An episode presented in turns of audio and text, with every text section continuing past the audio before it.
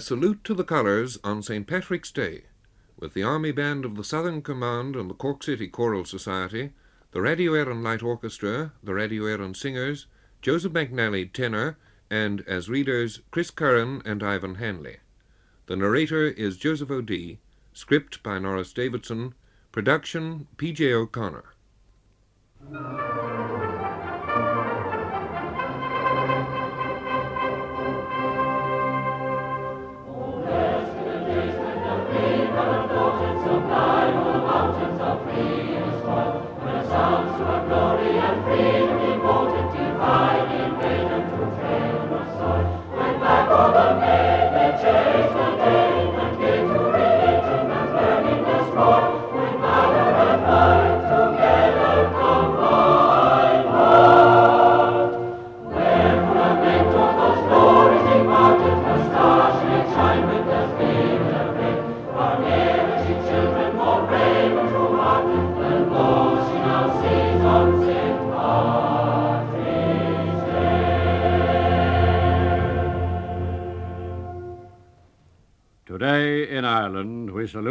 National colors of green and white and orange.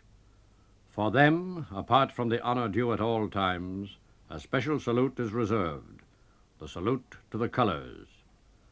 The troops are paraded and the colors are marched on before them, marched on to be recognized because in ancient warfare the colors were rallying points in the general melee, and it was important that every man should know his flag. So today, with words of command in Irish, the troops are formally paraded to recognize and salute the colors of Ireland.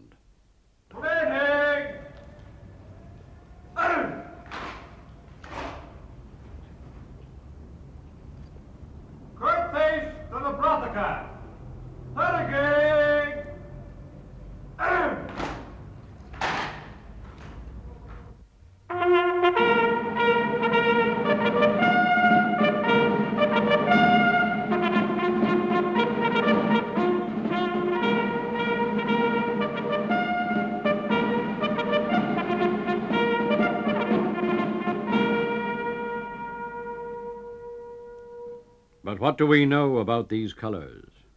Very little. A family crest, an emblem, a war cry. These have their story, but the national colors of Ireland have come through no orderly development from a herald's design to a ceremonial flag. The colors appeared and disappeared, changed shape and composition and even hue.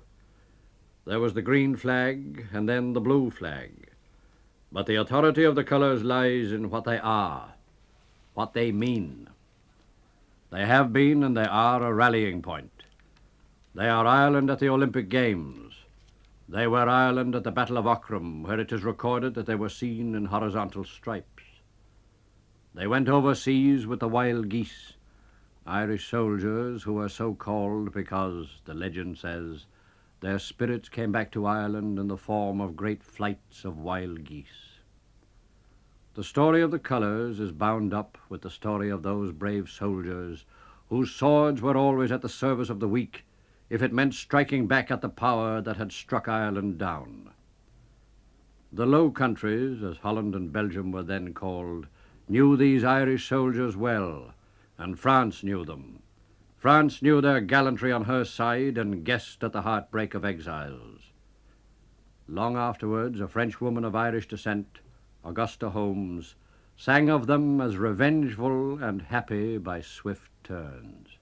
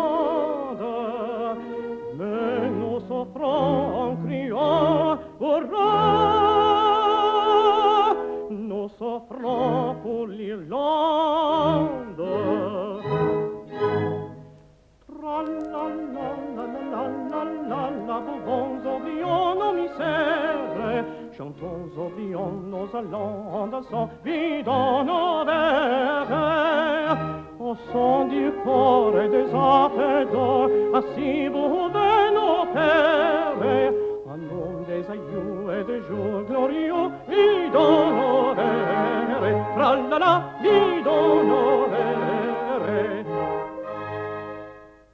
In the campaigns in Europe, the Irish exiles fought under their colours with such impossible and desperate gallantry that they could turn and destroy superior troops advancing against them in greater numbers with the formality, precision, and inevitability of the parade ground warfare of those days. The betrayal that followed the signing of the Treaty of Limerick was a bitter memory with these exiles, and when they fought by the side of the French, the cry, Remember Limerick, shattered the rigid lines at Fontenoy.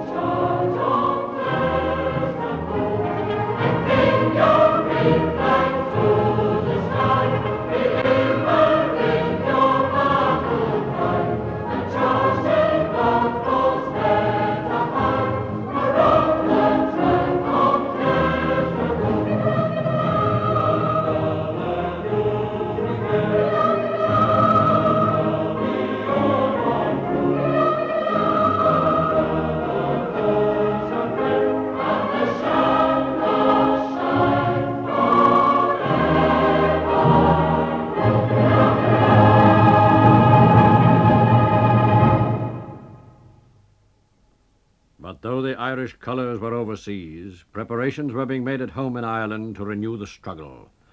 The blacksmiths hammered horseshoes by day, but by night they made heads for the long pikes of the United Irishmen. A weapon to pierce with, a weapon to hack with, a weapon with which to drag a man from his horse. Ball and shot were cast.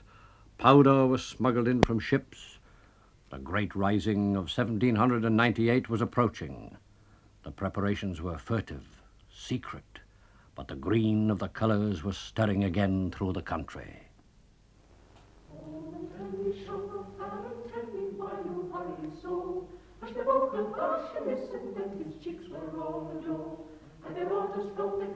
get you ready quick and soon. For the flags must be together the rising of the moon. Oh, tell me, Sean O'Farrell, river, right well known to you and me. One word more for signal token, whistle up the marching tune, with a bank upon your shoulder by the rising of the moon. Out from many a mud-walled cabin lies one watching through the night.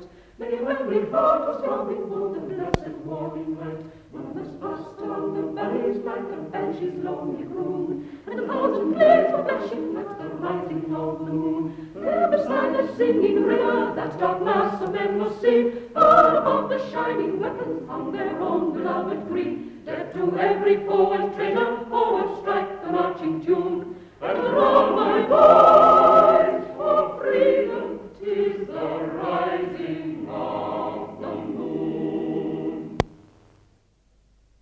It was now that the colors of the flag were seen standing vertically, perhaps out of compliment to the French, whose tricolor is vertical. But the French flag was never a flag of unity, and the rising had shown that there could be unity throughout the country, and this the colors with their orange and green symbolized. Help was always to come from France. Help did come, but ill luck and ill management always prevented this aid from carrying the day. However, France was an old ally, and France had freed herself under a tricolor and to the tune of Ça ira, later to an air sung by the marchers from Marseille in the French Revolution.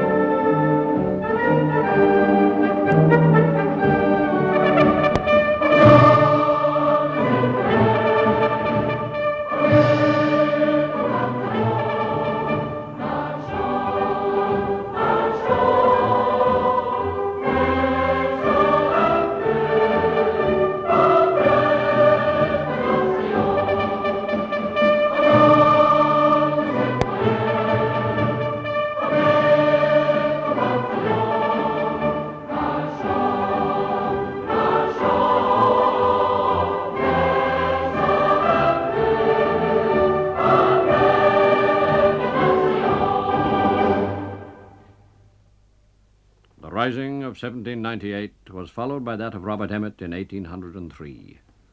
Robert Emmet was a young student of Trinity College, Dublin. In his spare time, he studied war and the weapons of war so successfully that he worked out a plan for the capture of Dublin which even today could scarcely be improved. But he was compelled by an accident caused by a drunken workman to attack sooner than he had intended, and a faithless messenger failed to alert his supporters outside the city. Young Robert Emmet was captured, tried, publicly hanged, and afterwards decapitated at the age of 23. His youth, his romantic story, and the gallantry of his attempt to succeed where the rising of 1798 had failed has held the imagination of every Irishman since then. After being condemned to death, he made an address to the court which is a model of restraint and clarity, and it ends thus. I acted as an Irishman, determined on delivering my country from the yoke of a foreign and unrelenting tyranny, and from the more galling yoke of a domestic faction which is its joint partner and perpetrator in the parricide, from the ignominy of existing with the exterior of splendor and conscious depravity. It was the wish of my heart to extricate my country from this doubly riveted depravity. I wished to place her independence beyond the reach of any power on earth. I wished to exalt you to that proud station in the world. Emmet was silent for a moment in the stifling courthouse, darkened by the September night, and with these words he closed his speech. I have but one request to make at my departure from this world. It is the charity of its silence. Let no man write my epitaph, For as no man who knows my motives dare now vindicate them, let not prejudice nor ignorance asperse them. Let me repose in obscurity and peace, and my tomb remain uninscribed, until other times and other men can do justice to my character. When my country takes her place among the nations of the earth, then and not till then let my epitaph be written. I have done. And to this day there is no inscription, for his grave is known with no certainty. The fight, the struggle went, as we would now say, underground. Who, knowing Emmet's motives, would have then dared to vindicate them with large forces in open combat? The colors were furled. The voices of the leaders were silent.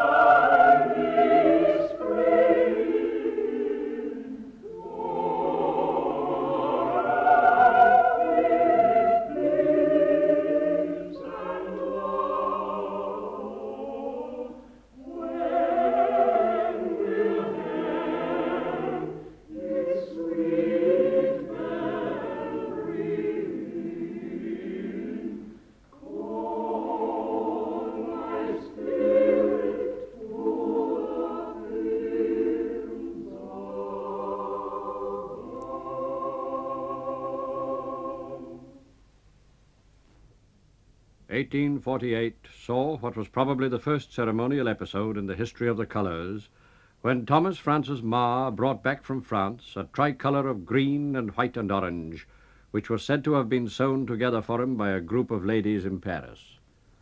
This tricolor was made of rich material and fringed with gold lace. It was a flag for display on great occasions and was believed to have been in Dublin as late as 1913. But the days of the formal battle array in Ireland were over when Meagher brought his flag from France. Two terrible famines had left the country prostrate. Meagher from Waterford was of the new generation of revolutionaries. He was born 20 years after Emmet died.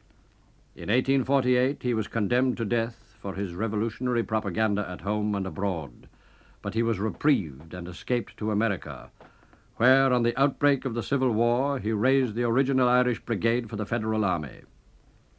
We have his own words to describe the advance from Centreville with the fighting 69th. Again, the colors were overseas.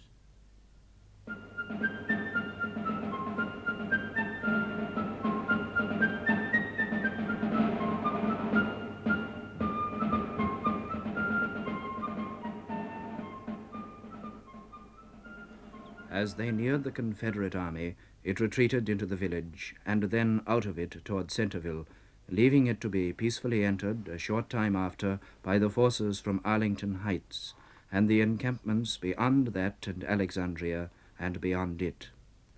At twelve o'clock, the green flag was planted upon the deserted ramparts of the Confederates at Germantown.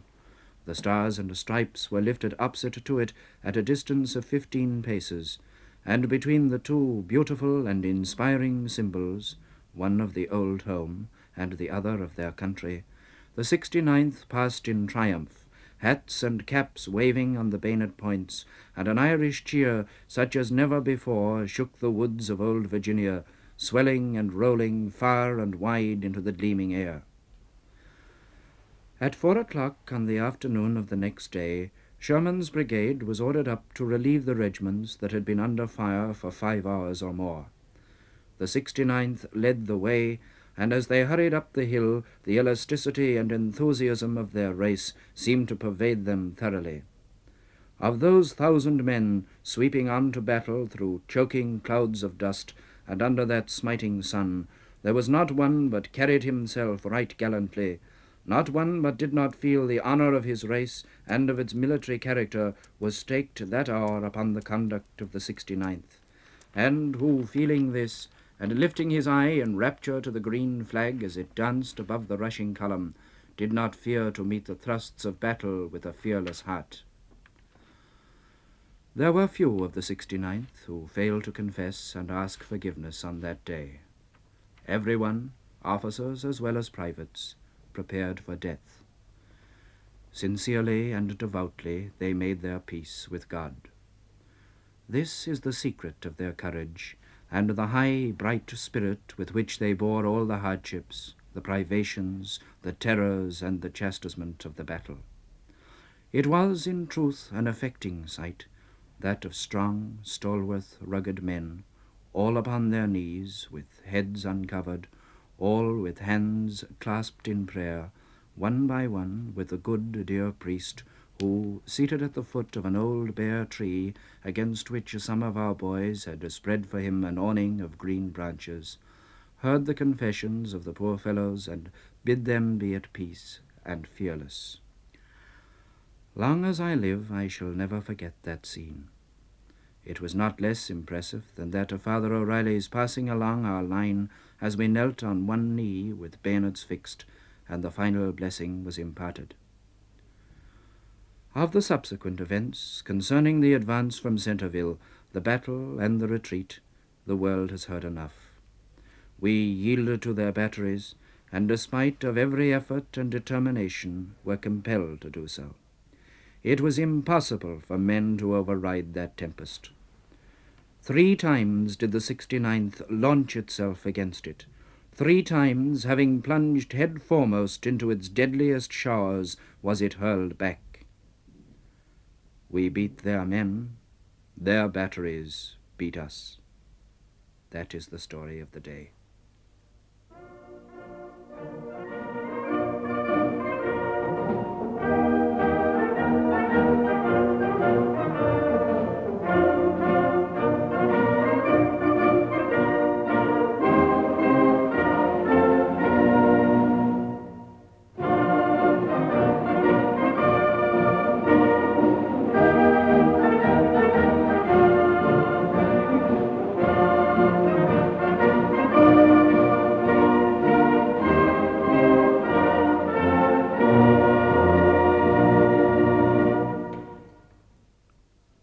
That was the 19th century. At home in Ireland, the new century saw, coming into the open, the freedom movement that had gained strength in secret. The Irish language was being revived. Writers were exciting the thought of the country. The emblem was the sunburst, now seen in the cap badges of Irish soldiers and sailors. The rising of the moon had seen one fight. The dawning of the day was now to see the struggle moving into the open. The sunburst emblem was a term of derision in the mouths of the unsympathetic, but it was a symbol of new life for those who thought they saw the colors stirring again in the dawn wind of the day that was to come.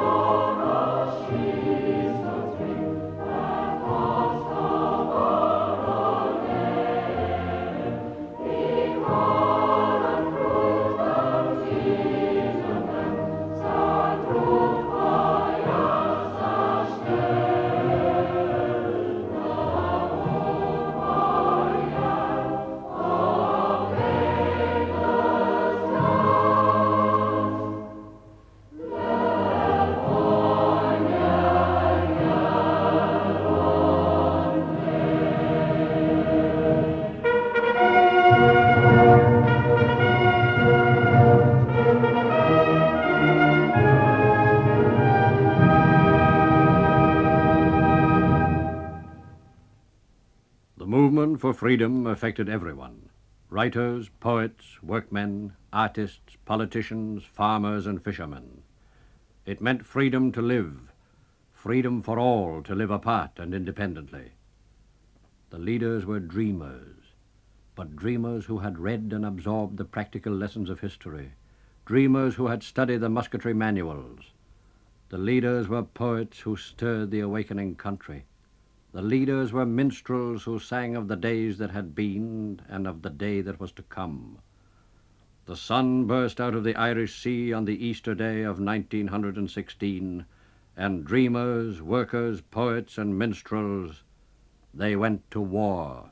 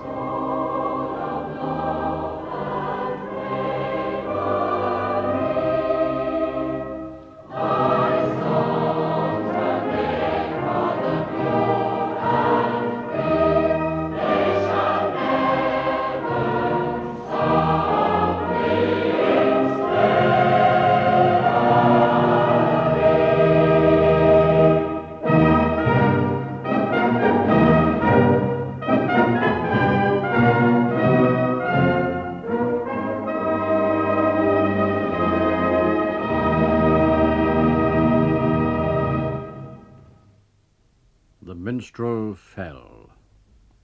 As a military action against superior force, the rising of 1916 was a failure, but its inspiration meant the Ireland of today. Again, the freedom movement went underground. No colors, no marching, but reorganization. And then, unpredictable and clever, swift and unexpected as the raids of the Rapparees, the guerrilla war began against an army raised to battle strength. No colors in those commando struggles, but the colors were remembered, and in those days was often heard a simple and plaintive air with unpretentious words which is now almost forgotten. Here it is, enshrined, as it were, in a martial setting to enclose a relic of the past.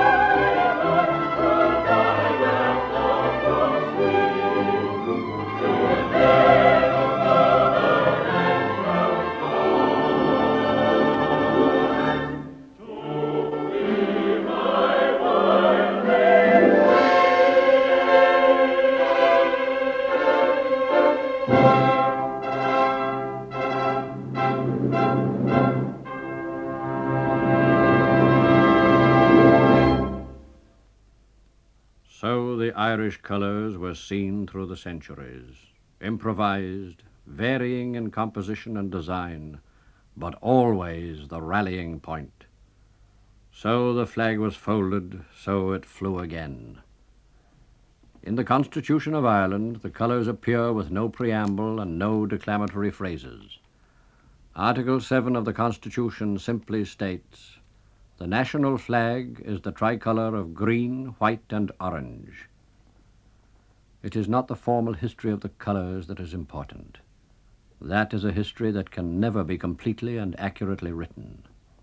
What is important is that Irishmen gathered round a raised symbol in the confused tide of ancient battles. The colours were formulated in the Constitution for international recognition, but for the country itself, the tricolour has its own meaning and associations. And these are the colours that we honour in Ireland. Honour in this programme from Ireland, and honour in a ceremonial and military sense. This is a salute to the Irish colours on St. Patrick's Day.